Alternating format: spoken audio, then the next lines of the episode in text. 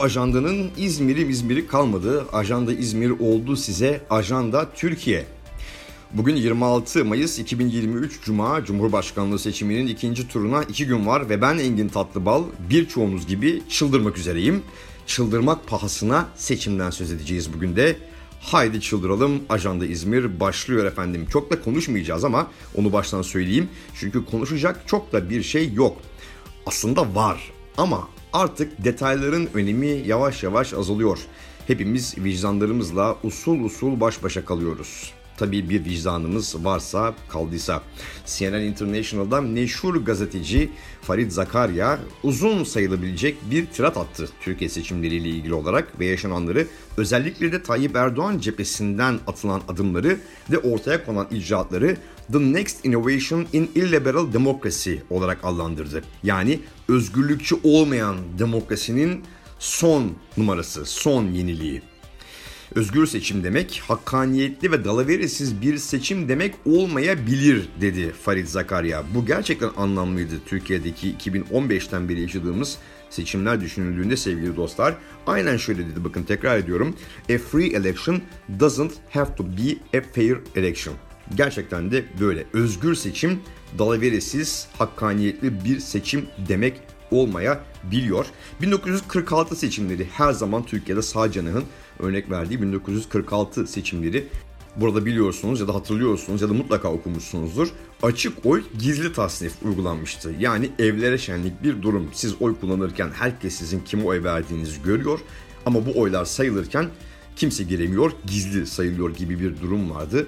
Ve e, Demokrat Parti ve devamında gelen Demokrat Parti'nin devamı olarak Türkiye'de merkez sağı ya da e, muhafazakar cenahı oluşturan partiler, e, akımlar bu 1946 seçimlerini sürekli gündeme getirirler. Nisan ayı içinde, bu da Farid Zakarya'nın e, programından bir bilgi size. Nisan ayı içinde devletin televizyon kanalı olan TRT'de Recep Tayyip Erdoğan hakkında toplam 32 saat haber yayını yapılmış efendim. 32 saat Nisan ayında haberleri Recep Tayyip Erdoğan'ın TRT'de verilmiş. Kemal Kılıçdaroğlu'nun haberleri TRT'de kaç saat verilmiş dersiniz? 0.5 saat, 32 dakikacık. 32 dakikaya vermiş TRT Kemal Kılıçdaroğlu haberlerini. Recep Tayyip Erdoğan'a 32 saat yer verirken. O da Allah bilir nasıl gösterilmiştir, nasıl verilmiştir, hangi ideolojik e, altyapıyla o haberler hazırlanmıştır. İzlemediğim için bilmiyorum çünkü izlemiyorum TRT'nin haberlerini. Hırsız ne kadar çoksa gözcü de o kadar çok olacak bu seçimlerin bence e, kazanılmasının, muhalefet tarafından kazanılmasının en önemli e, anahtarı bu cümlede yatıyor.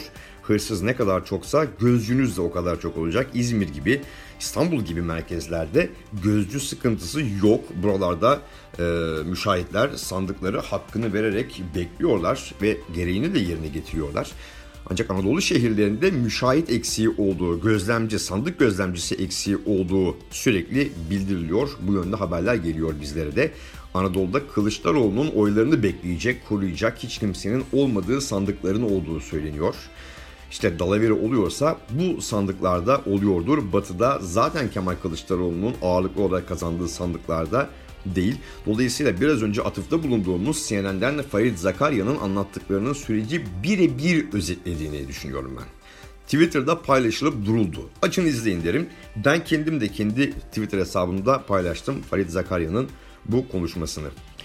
Bir de tabii geçtiğimiz hafta Sinan Oğan ve Ümit Özdağ olayları patladı biliyorsunuz. Bunlarla ilgili şahsen tahmin ettiğim bir vaka olduğunu söylemeliyim Sinan Oğan olayının sevgili dostlar.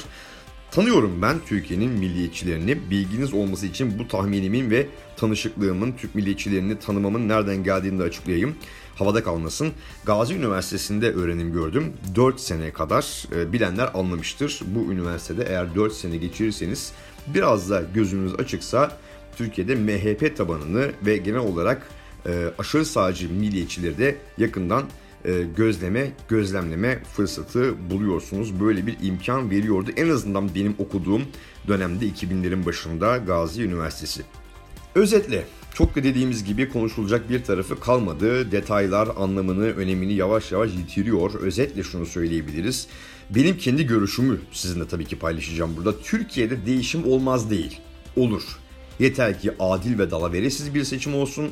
Yeter ki tepki gösterip sandığa gitmeyenler tepkilerini sandığa gidip değişimden yana oy kullanarak göstersinler.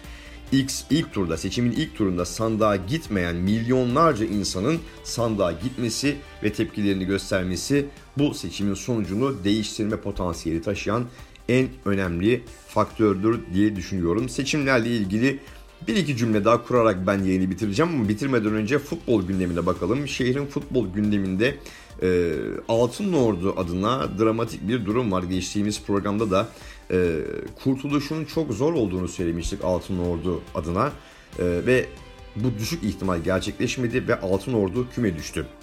Bu arada Göztepe Süper Lig yolunda e, bugün ilk playoff maçına çıkıyor saat 17'de. Futbol gündemine ilişkin en önemli iki başlık bunlar. Göztepe'ye gelmeden önce dediğim gibi Altın Ordu hakkında birkaç şey söylemek istiyorum sevgili dostlar. Altın Ordu önceki sene Süper Lig'in kapısından dönmüştü. İzmir futbol gündemini takip edenler bilirler. Playoff finalinde Altay'a yenilerek bunu gerçekleştiremediler.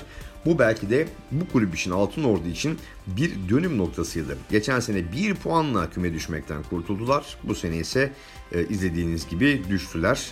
Bu sene düştüler. Bu sene Altın Ordu'nun kuruluşunun 100. yıl dönümü. Tıpkı Cumhuriyetimiz gibi 1923 yılında 1923 yılında kurulmuş bir, bir kulüp. Seyit Mehmet Özkan şirketleşme ve altyapı modeliyle önemli adımlar attı Altın Ordu'da. Önemli futbolcular yetiştirdi. Önemli gelirler elde etti. Evet bu gelirlerin önemli bölümünü de yine yatırımlara ayırdı. Evet ancak bana göre sistemi kurup ülke ve dünya futbolunun müdahale edemediğimiz gerçeklerini yok sayarak ancak bir noktaya kadar gidilebiliyor. Tarihinde hiç yabancı futbolcu oynatmamış bir kulüp Altın Ordu. Bunu artık terk etmeleri gerekiyor. Sadece altyapıdan yetişen ve bonservissiz transfer edilen futbolcularla bir noktaya kadar ilerleyebilir bir kulüp. Bunu da Altın Ordu örneğinde gördük. Dolayısıyla kuruluşunun 100. yılında satılığa çıkartılan Altın Ordu'yu alan yatırımcı Umarım bu kısıtlayıcı ve felsefi bir anlamında kalmamış bulunan ilkelerden vazgeçer diyorum ben. Çünkü Seyit Mehmet Özkan sayesinde oluşan yapı gerçekten işleyen bir yapı profesyonel transfer ve alt takımda başarı odaklı bir anlayışla birleştiğinde Altın Ordu'nun önünün çok çok açık olacağını düşünüyorum ben. Altın Ordulu olmak çok kıymetli. Hangi takımı tutuyorsun dendiğinde yekten Altın Ordu yanıtını veren insanlar çok kıymetli insanlar. Üstelik 1923 senesinde İzmir'in sembol isimlerinin kurduğu çok köklü bir kulüpten söz ediyoruz. Umarım Altın Ordu bir an önce düştüğü noktadan geri döner. Göztepe ile bitireceğiz. Göztepe bugün Bodrum Spor ile TFF 1. Lig Playoff'taki ilk maçına çıkıyor. Tek maç eleme usulü uygulandığı için takımların kaybetme lüksü yok. Normal sezonun son maçında yine Bodrum Spor'la oynadı Göztepe. Akıllıca oynayıp 1-0 önüne geçmişken kaleci Arda'nın elinden kaçırdığı topun gol olmasıyla beraber bitti maç ve ligi 7. sırada tamamladı böylece göz göz. Böyle şeyler olabilir diyorum ben. Kaleci Arda tüm maçlarında neredeyse hatasız oynadı bu sene. İyi bir kaleci ve daha da iyi olacak. Ve ben Göztepe'deki asıl sıkıntının savunmanın sağ kanadında olduğunu şahsen düşünüyorum. Bu mevkide bek stoper olarak Tarık Çamdal ve Dino Aslanagiç var. Göztepe bu, bu sezon yediği gollerin kayda değer bölümünü sağ kanadından yedi. Geriye dönüp baktığınızda bunu göreceksiniz. Teknik ekip bu durumu muhakkak farkındadır diye düşünüyorum. Biz görüp de onlar görmüyor olamazlar diye tahmin ediyorum. Ve dolayısıyla Bodrum Spor'dan yenen golde Arda'nın olduğu kadar şutu çeken Bodrum Sporlu futbolcunun bu kadar rahat bir şekilde şut çekebilmesine olanak veren sağ savunma hattının da hatası olduğunu düşünüyorum ben. Göztepe kazanırsa Sakarya Eyüp maçının galibiyle ikinci playoff maçını oynayacak. Ancak Göztepe ile ilgili şunu da ifade etmem gerekiyor. Göztepe bu sene Süper Lig'e çıkamasa bile başarılı olmuştur diye kabul ediyorum ben. Neden? Çünkü yepyeni bir yönetimle, yepyeni bir teknik kadroyla ve yepyeni bir futbolcu ekibiyle oldukça istikrarsız takımlardan oluşan birlikte playoff seviyesine yükselmek bence başarılı olmak demektir. Şimdi Göztepe kalan 5 maçını da oynama başarısını gösterip finalde Pendik Spor'da yenerek Süper Lig'e yükselirse bana göre çok ama çok büyük bir başarıya imza atmış olacak. Bu başarının sevincini yaşamayı da hep birlikte bekliyoruz, istiyoruz. Söylenecek pek bir şey kalmadı sevgili dostlar. Pazar günü gidin oyunuzu kullanın efendim. Vicdanınızı dinleyerek oyunuzu kullanın. Ahlak diye bildiğiniz duygu her ne ise onu dinleyerek oyunuzu kullanın.